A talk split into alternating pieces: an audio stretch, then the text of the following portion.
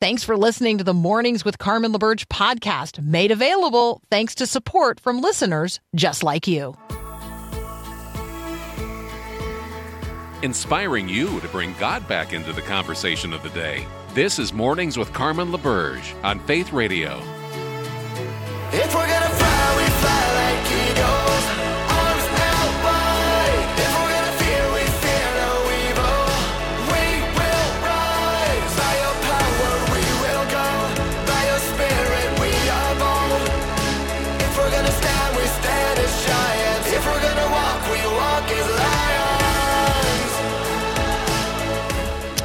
Well, good morning again. It's hour two of Mornings with Carmen here on the Faith Radio Network. Um, Rosalynn Carter, former First Lady of the United States, wife of former President Jimmy Carter, Rosalynn Carter, um, mental health activist, humanitarian. She has passed into glory. I feel confident saying that that way because she is a sister in Christ. Um, Rosalynn Carter, as First Lady, worked tirelessly on behalf of mental health reform. Um, she actually is the person who I would credit with professionalizing the role of the president's wife. So, according to the Carter Center, Rosalynn Carter passed away peacefully with family by her side at her home in Plains, Georgia. We had just received notice, like the day or two prior, that she had entered into hospice care.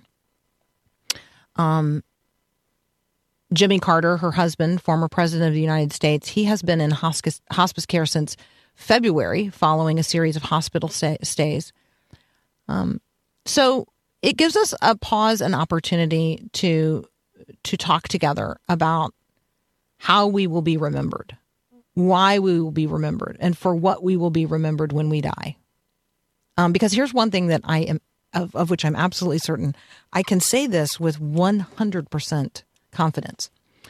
Um, I am going to die, and you are going to die and everyone else. I mean, so, if you have like little kids in the car, their eyes just went like wide as saucers, and they're like, "What? What?" Okay, it's just the reality of life and death. Like butterflies are a really good example of this. Um, you can, I mean, we love, love, love, like watching the the worm spin its cocoon and.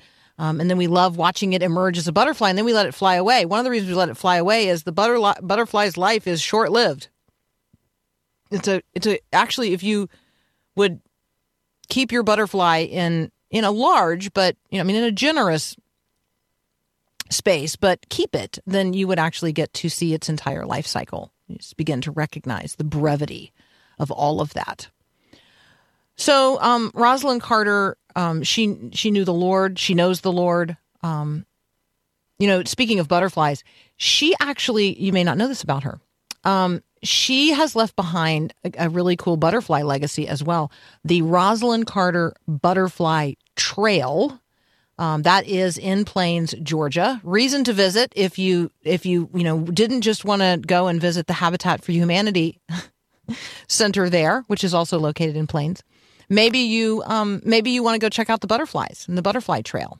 It's a network of more than three thousand pollinator friendly public and private gardens uh, inspired by her concern about the threats to monarch butterfly habitat. So you can get a whole map. You can follow the whole butterfly trail throughout the state of Georgia. Um, it's something that's been happening now for like 10 years. So this is something that she started when she was 86. So if you've ever thought that you were too old to start something new, uh, Rosalynn Carter was 86 when she asked a neighbor in Plains for advice about planting native species. She wanted to make her own yard a better butterfly habitat. And so then, you know, other people uh, started doing what Rosalynn was doing, and they started providing these pollinator habitat gardens.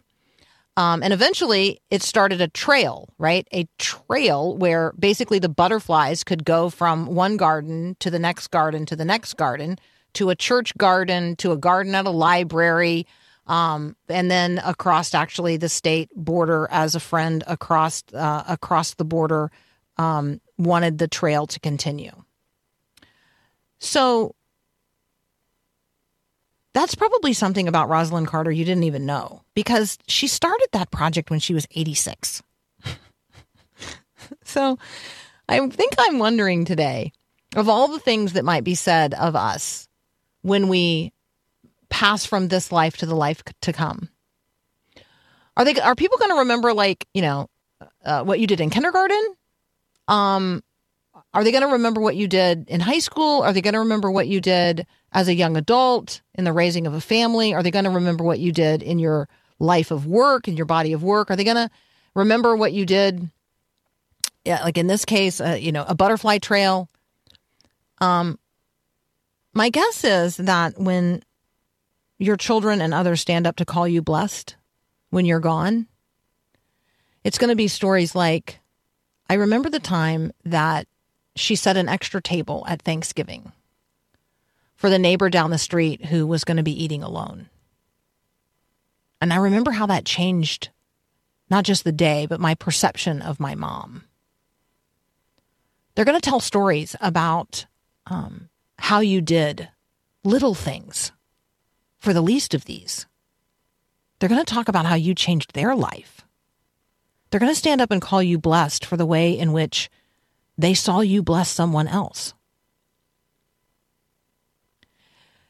And so, um, this Thanksgiving week, as we consider sitting down at table together, as we consider doing for others who cannot do for themselves, if if right now you're you're suffering with you know what I would call a sense of complaining spirit, you're you're counting up the grievances, you're not counting up the blessings, you're you're counting the empty chairs. You're not counting the opportunity that those empty chairs provide for you to create a feast and a fellowship for others. I want to encourage you today. Um, if right now you don't have a plan for this coming Thursday for Thanksgiving, like now's the time to make a plan. Research where in your community you could go and serve. Don't don't be grieved that no one has invited you over. Invite other people over. Be the inviter. Or go and serve someone else. I absolutely 100% guarantee you that within a reasonable distance of where you are right now, there is a church, there is a community center, there is a union outreach gospel mission, there is a neighbor who is planning on feeding other people this coming Thanksgiving. So let's be the people who are remembered for the way that we reached out, that we sought out, that we served up, that we laid down our own rights and, and grievances in order that other people could be blessed. And yeah, while you're at it, plant a butterfly bush. You're listening to Mornings with Carmen. When we come back, we're going to be talking with Christian Bevere, author of Break Up with What Broke You. So let's start there. Are you broken? Yes, I am. What broke you? What broke you? And are you ready to break up with what broke you? That's up next You're on Mornings with Carmen.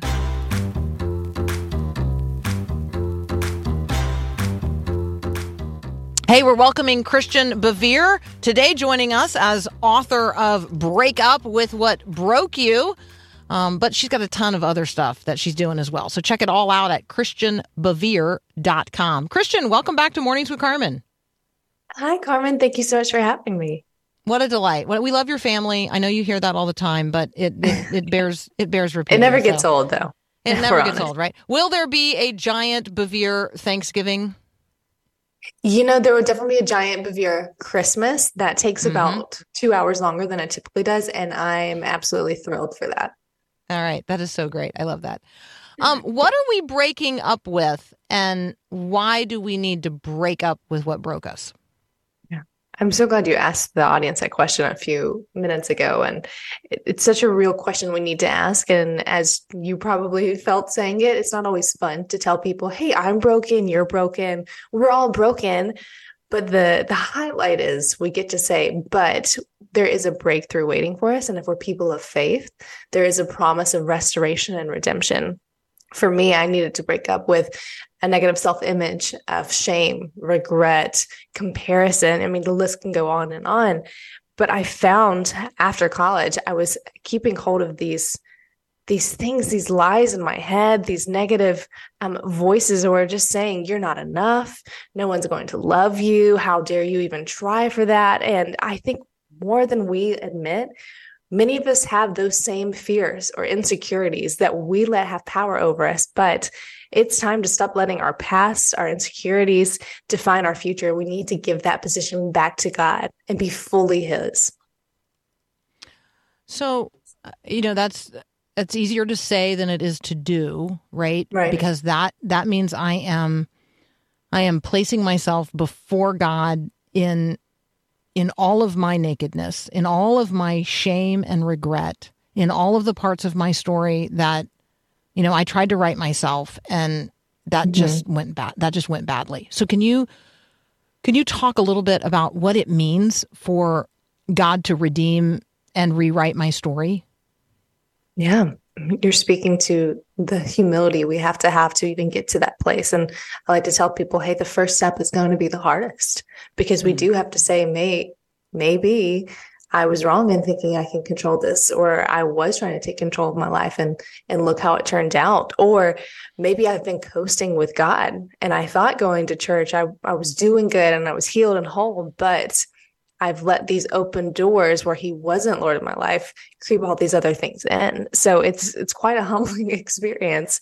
And sometimes I I felt this at least. I've seen other people that have gone through this method feel the same way that they can feel isolated at first. So anyone listening, I want to affirm you. If you feel like you're doing everything wrong, you might be at a great place to start doing everything right. And I've seen God's redemption come through, you know, exceedingly abundantly more than I could have imagined and just to a point of God, I me? Are you sure? Can you do this in my life? I know you can do this but do you really want to give me the the redemptive marriage? Do you want to give me um, you know a family? Do you want to um, allow me to reach other people? I feel like you you can't use me you need to use someone else. And that's the level of god saying when you give me your whole heart when you give me your past when you give me your ambitions and your desires i can redeem it. I can restore it. I can transform it. And that's how lavish his love is. It can go mm-hmm. from, you know, the place, the darkest places that we were, and him say, Let me show you what my light can do. Mm, that's so good. We're talking with Christian Bevere.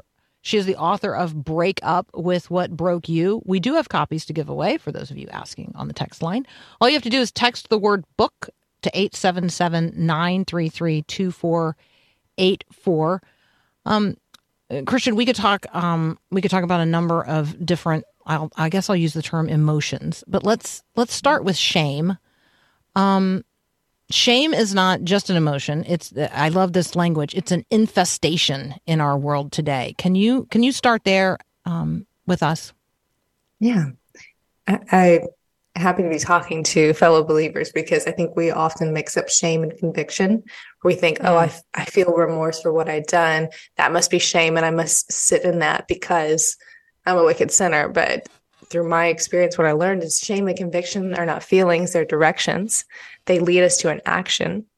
Conviction will lead us to, to repent and say, God, man, that was not the right choice. I need you to show me how to get back on path. But shame will be this self criticism that lingers. And as you said, it infests the very way we see ourselves, the way we interact with others. And it is almost like this tainting to who we are. And we think it allows us to think that we are what we've done wrong.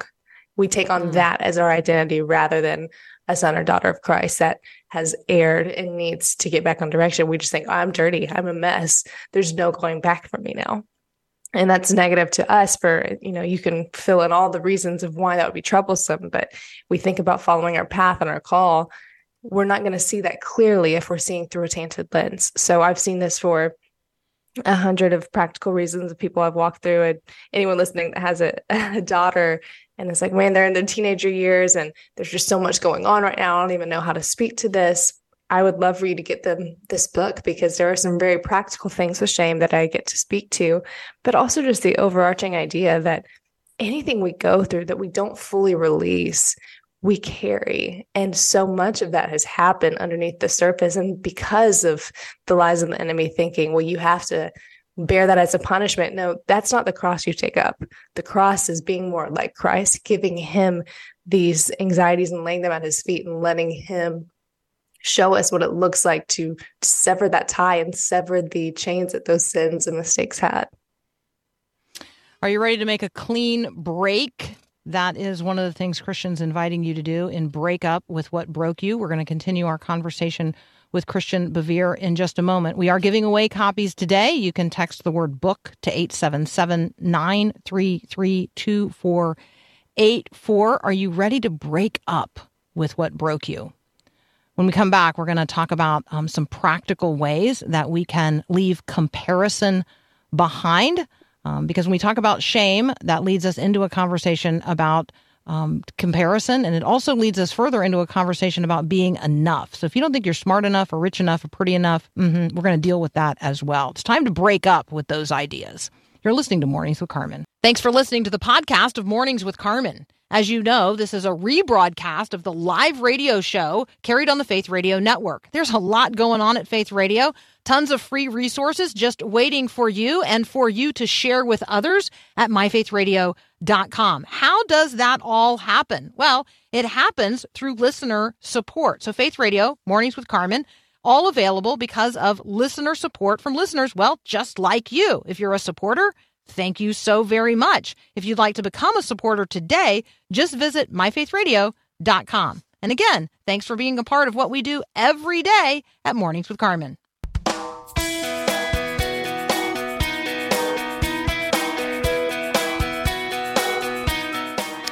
If you're thinking to yourself today that you're broke, well, what broke you? If you think for a moment of your brokenness, what broke you? And are you ready to break up with um, with that? So we're talking with Christian Bevere. The book is Break Up with What Broke You. Christian, um, the word comparison, like we it's constant like i there's i mean i'm i'm comparison shopping all the time right like i'm i mean you know, the cost of a pound of butter like whatever like comparison is you know taking two things and setting them side by side and determining which is of greater value or worth or mm-hmm. but when we start doing it in the mirror or on worse on social media when we start scrolling um, we fall into a pretty deep comparison trap pretty quickly. So first i'm wondering if you struggle with that and then if you have some practical ideas for us how we can break up with comparison. Yeah well, had to struggle with it a little bit to write about it, right? but uh, yeah, it's it's an epidemic. It's all over, and like you said, it's it's not even just in our minds. So, I think that allows us more so to think, oh, this is okay to do because this is the way of the world. You just compare things, you contrast them, but we are not just things of the world. We are creation, and we are in some ways lessening ourselves, but also in some ways also lessening God's design when we step into comparison habitually. And you liken it to the butter example you gave. What is that? If I said, okay, well, here's Carmen, she has a radio show, she's doing all these amazing things. I'm just, I'm not doing enough. And we start to belittle ourselves, or even the other way of that, we're we're taking what is so divine, what's multifaceted of how God created us, and just putting it down to, well, what can we can try it on paper and what's better than the other, rather than what's unique, what's special, what is timely. When we can have those type of lenses, is the, the practical tip speaking. When we can have those lenses, it helps us one better um, understand and compute where we are today and what we need to be doing. But it also has this value that's still within the conversation. I never want to at least I want to see now how much comparison robs me. I never want to take someone else's life and make that either my measuring stick or devalue them in the process of healing how I see myself.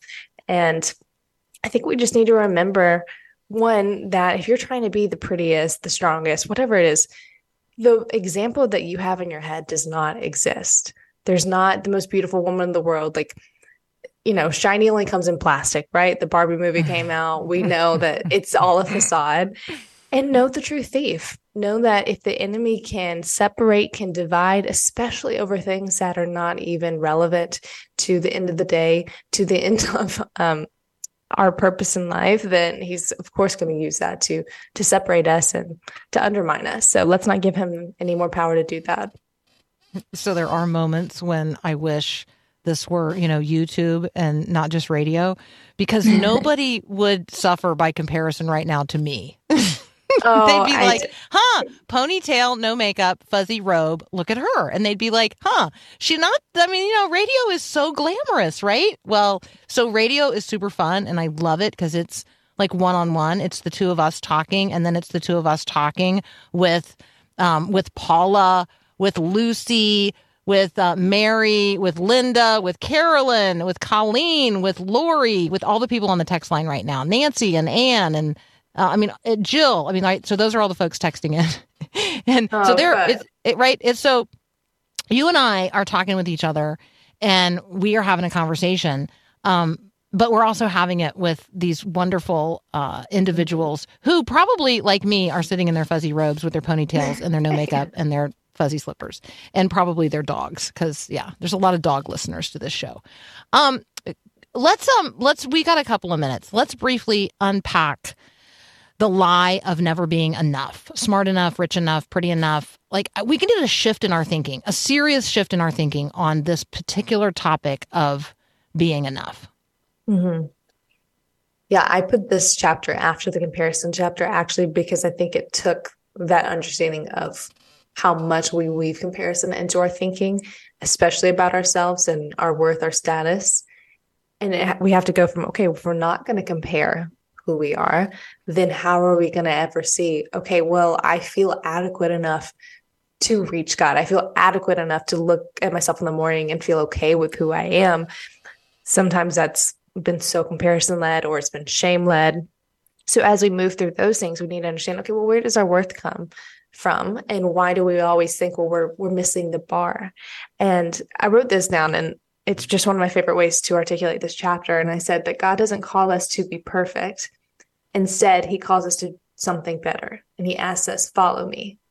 And that's in Matthew 4 19. And so the idea of being, he's not asking you to be this error free, um, like as was saying, like wakes up with not needing any makeup and just like there's no puffy eyes. Like, what we imagine to be perfect in our eyes is not what God calls us to be. He says, I want you to be mine. I want you to be my servant. I want you to follow me.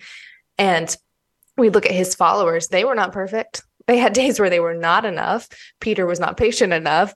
Um, you know, we can go on and on of the things that we could put in there, but he's saying, it's not about becoming enough of well i'm going to be the best i'm going to be this person i'm going to make my five year plan happen it's about being enough and that takes a rest that takes resting in him coming back to him letting him be our anchor rather than chasing this ladder to climbing success climbing beauty whatever your ladder may be. And that's a hard pill to swallow.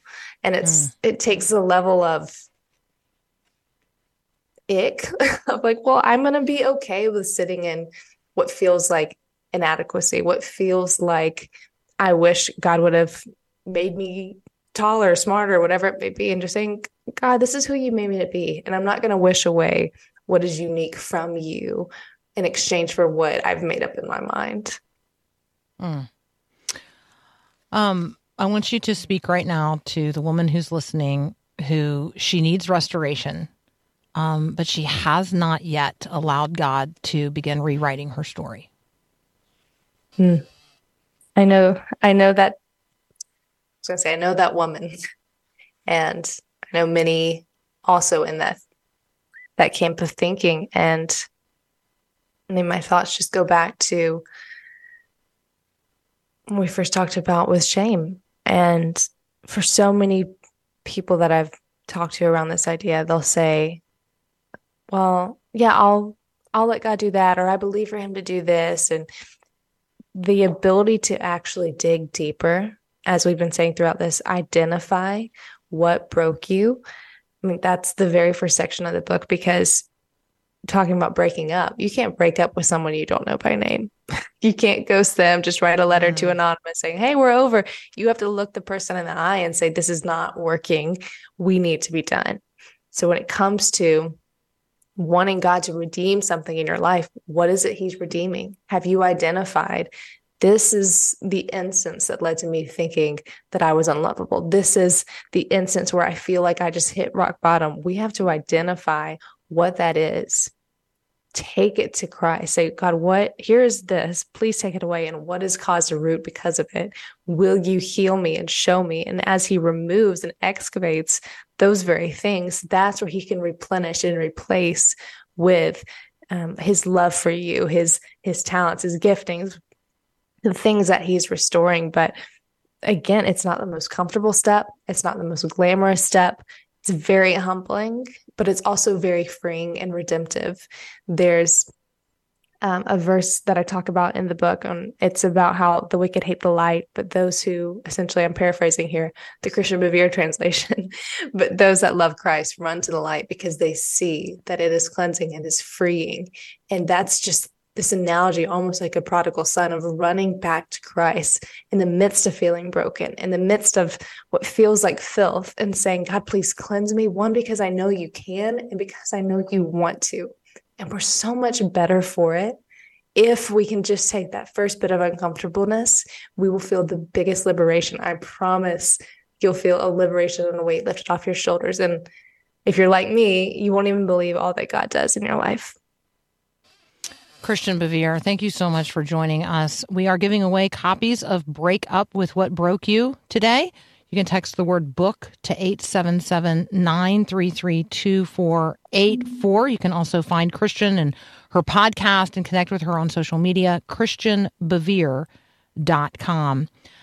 Some of you, many of you, um, are familiar with mainline denominations. Many of you have left mainline churches over the course of time because you have found them to be teaching an unfaithful theology. Some of you are still in mainline congregations and you are in very local expressions of those denominations where the truth is still proclaimed and you find wonderful fellowship and opportunities to serve the Lord.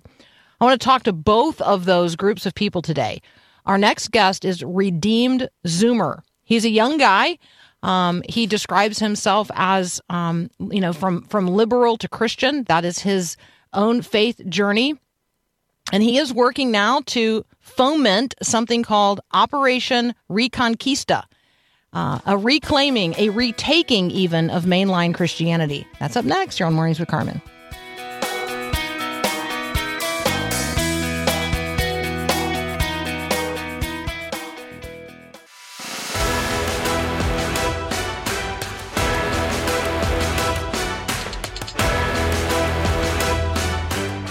People are a little harder to introduce to you than others, um, and so this is a little bit difficult to introduce you um, to uh, to redeemed Zoomer because that's all I'm going to tell you about him. Really, I'm going to let him speak for himself. So, Zoomer, welcome to Mornings with Carmen.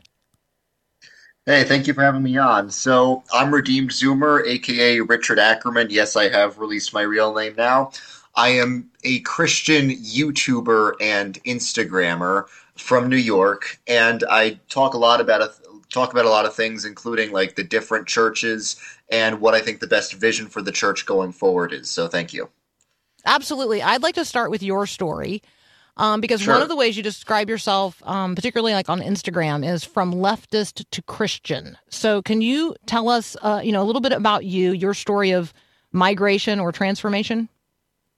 Certainly. So I grew up in the suburbs of New York, and it's just a very secular, atheistic cultural environment. So where I grew up, it was just very weird for anyone to take religion seriously. And the de facto religion of my community, my public school, was just leftism. You know, the way to make the world a better place is just social justice, any sort of left wing ac- activist ideas.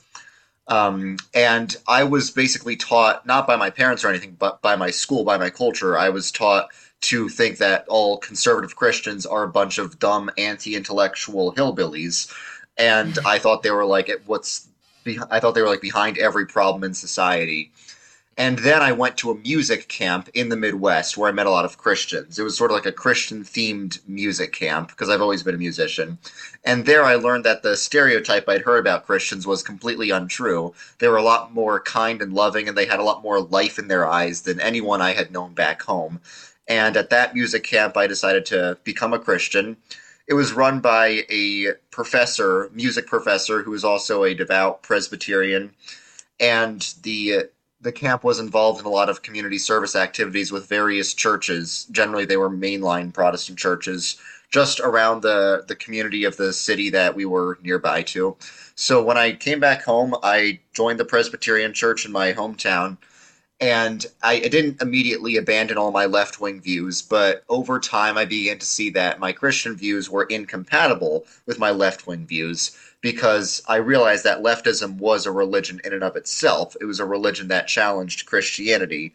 And eventually I had to pick one, so I picked Christianity. And uh, first of all, thank you um, for sharing. Thank you for uh, sharing a little bit also about the process because I do think that people imagine that um, it happens all at once. And it doesn't. Discipleship is a process. Um, there are lots of things that we have to unlearn in order that we can learn new things. And then as we learn new things, we recognize things about ourselves that still need to be brought into conformity with Christ. Like we see those degrees that still need um, the Holy Spirit's attention. So thank you um, for all of that. Um, when you like saw the reality of of Jesus, of the things of the faith, um, you are you are a unique person in that like you couldn't unsee them. And you started to see things Yes. in the life of mainline Christianity that then you couldn't unsee because they were so clear to you from where you had been, um, you know, in what you describe as leftism. So tell us what you what you saw and what you see as the hijacking of mainline churches by by liberalism. Sure. Well, to your first point, I saw what I couldn't unsee, and that's the goodness, truth, and beauty of Christianity all in one place. I saw that in the summer camp, and then I saw that repeated in the like my local mainline church when I started to attend that.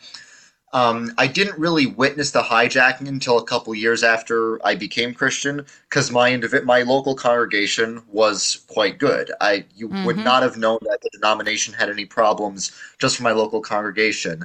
But um, the pastor retired my first year being there. Generally, all the good PCUSA pastors keep retiring, dropping like flies. So we got an interim temporary pastor, and she began to say a lot of things that sounded kind of odd to me. I was not educated in the faith, so I didn't really know exactly what was, you know, orthodoxy, what was heresy. But it, I could tell she was quite liberal, and at that time I was like, okay, she's a liberal Christian. So what? Um, maybe there should be a liberal form of Christianity so we can evangelize to the liberals or something. Um, but then I was getting confirmed in that church, and I kept asking her questions about what she believed. And eventually I realized she doesn't really believe in much of this at all. Uh, and then I went on a confirmation retreat uh, hosted by not my church, but my presbytery, which is famously one of the most liberal presbyteries in the country. And there was one pastor who did not believe Jesus was God. There was another pastor who yelled at me for being pro life. Uh, there was another pastor who called unborn children parasites and called Tim Keller a fundamentalist after I said I had been listening to him. So um, when I was there, I, I after that I came back to my church. I spoke to my mentor because my mentor was really solidly, you know, orthodox, and I was like, "What's going on in this denomination? I, I want to out of here because this seems to be completely heretical." And then he explained to me how the church got hijacked, and part of the reason it got this bad is because people kept leaving once liberalism introduced itself. So he explained to me why I could not run away.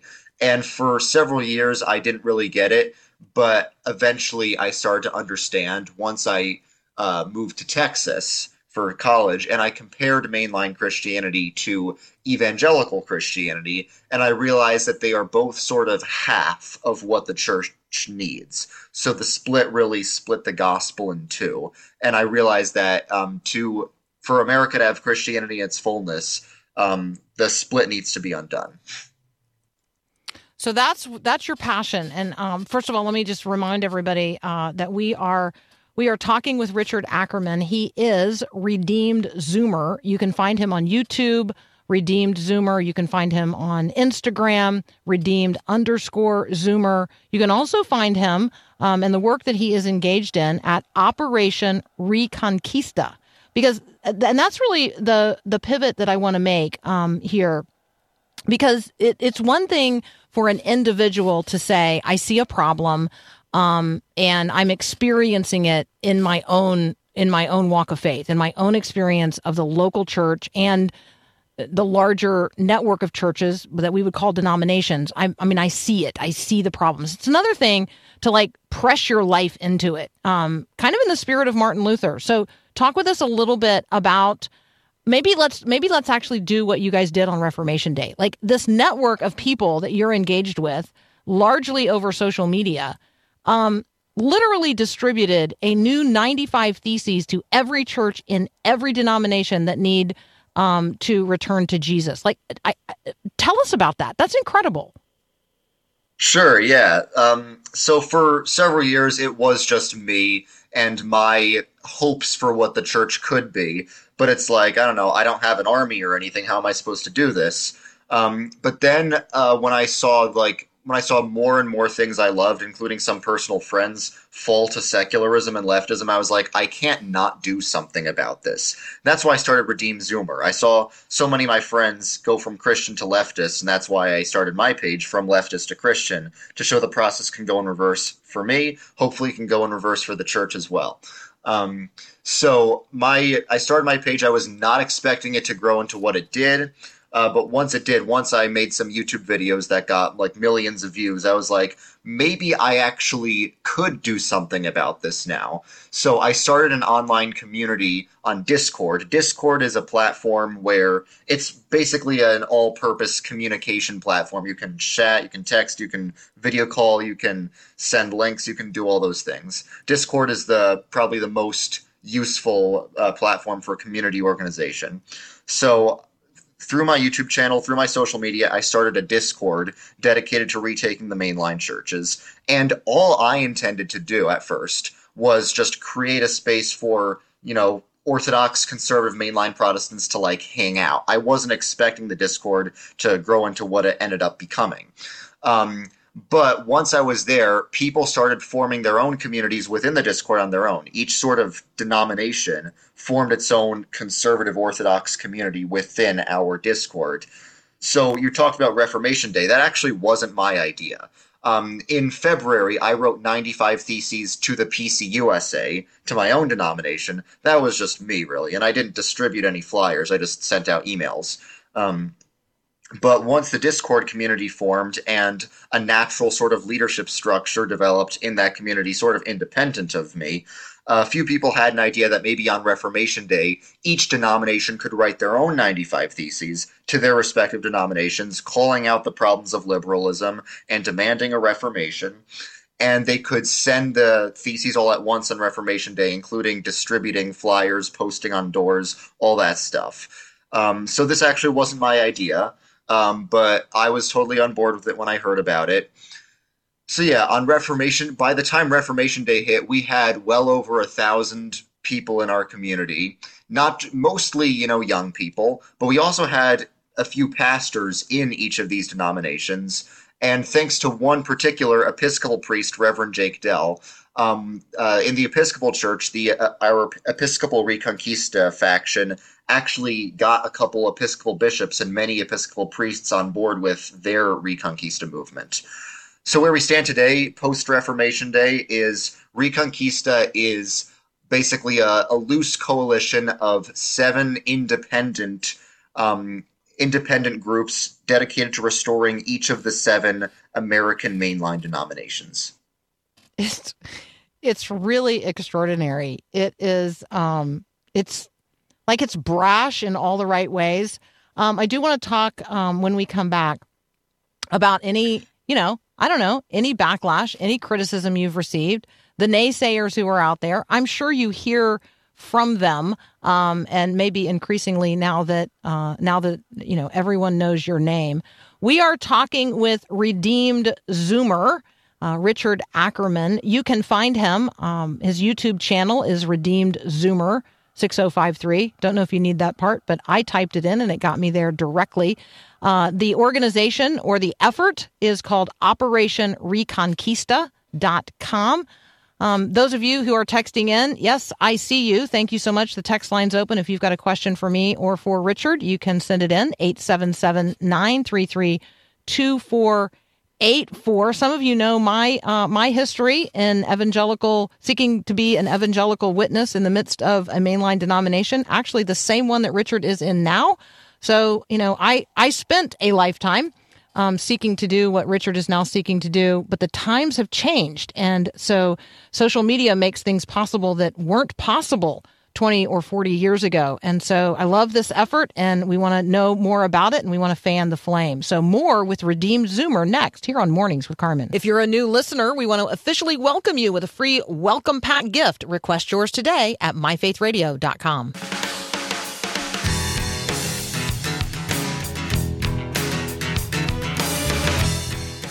When's the last time that you uh, you came across someone and they both like thrilled you to know that they're out you and out there, and then it also scared you a little bit? Yeah, that's how I feel about Redeemed Zoomer. His name is Richard. He is with us today. OperationConquista.com is the website you want to check out if this is a uh, an effort you would like to engage in. A lot of you are in mainline churches. I hear from you all the time. And so, um, as faithful individuals in mainline congregations, this is an effort to uh, connect or an opportunity co- to connect with others like you and to fan the flame of revival within the main line.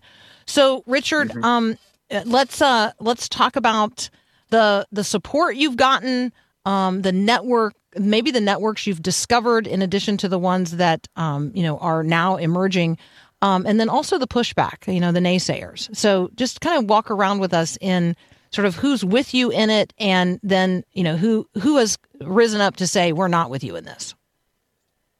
Right. So on Reformation Day, we sent out 95 theses against liberalism to every mainline church that we could find. You know, somewhere like in the middle of nowhere have no email. We couldn't really get there. Uh, but generally, every mainline church.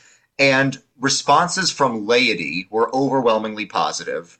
So responses from people who attend these mainline churches are overwhelmingly positive because because like the leadership of all these denominations is very liberal, they get branded by the secular and Christian media as liberal denominations. In reality, that's not true of most of the lay people. Most of the lay people are regular Christians who want to go to church with their families. Um, and a lot of the pastors are also against liberalism, but they're too afraid to speak up. We're trying to give them hope. And a lot of people told us, a lot of people told us, a lot of pastors told us that they've been fighting this for 30, 40, 50 years, and this is the first time they've ever seen any real hope of change. And, and now we have gotten pushback from the left because the leadership of these denominations you know the the liberals are always way overrepresented in the leadership of all these denominations. In the PCUSA, the General Assembly is gerrymandered. In the Episcopal and Evangelical Lutheran churches, the presiding bishop does not reflect the whole denomination.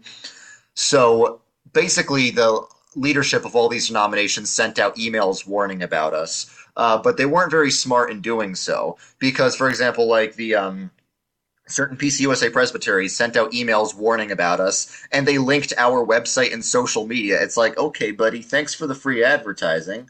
Um, now, we also have gotten pushback from the right. So, Reconquista's philosophy is very simple, and an idiot like me, uh, it was me, could have thought of it. Three words stop running away. Uh, because, like my mentor in the PCUSA told me, the reason the left takes over is because the right is passive and or runs away. Um, that's kind of why one of the reasons why all these denominations have fallen to liberalism so quickly. So I, I keep telling people if you if you are in a church and some liberals show up to your church, don't run away. That is when you need to be most active in the church conservatives really do have a running away problem. And I see this with conservatives on social media, whether it's like Twitter or YouTube.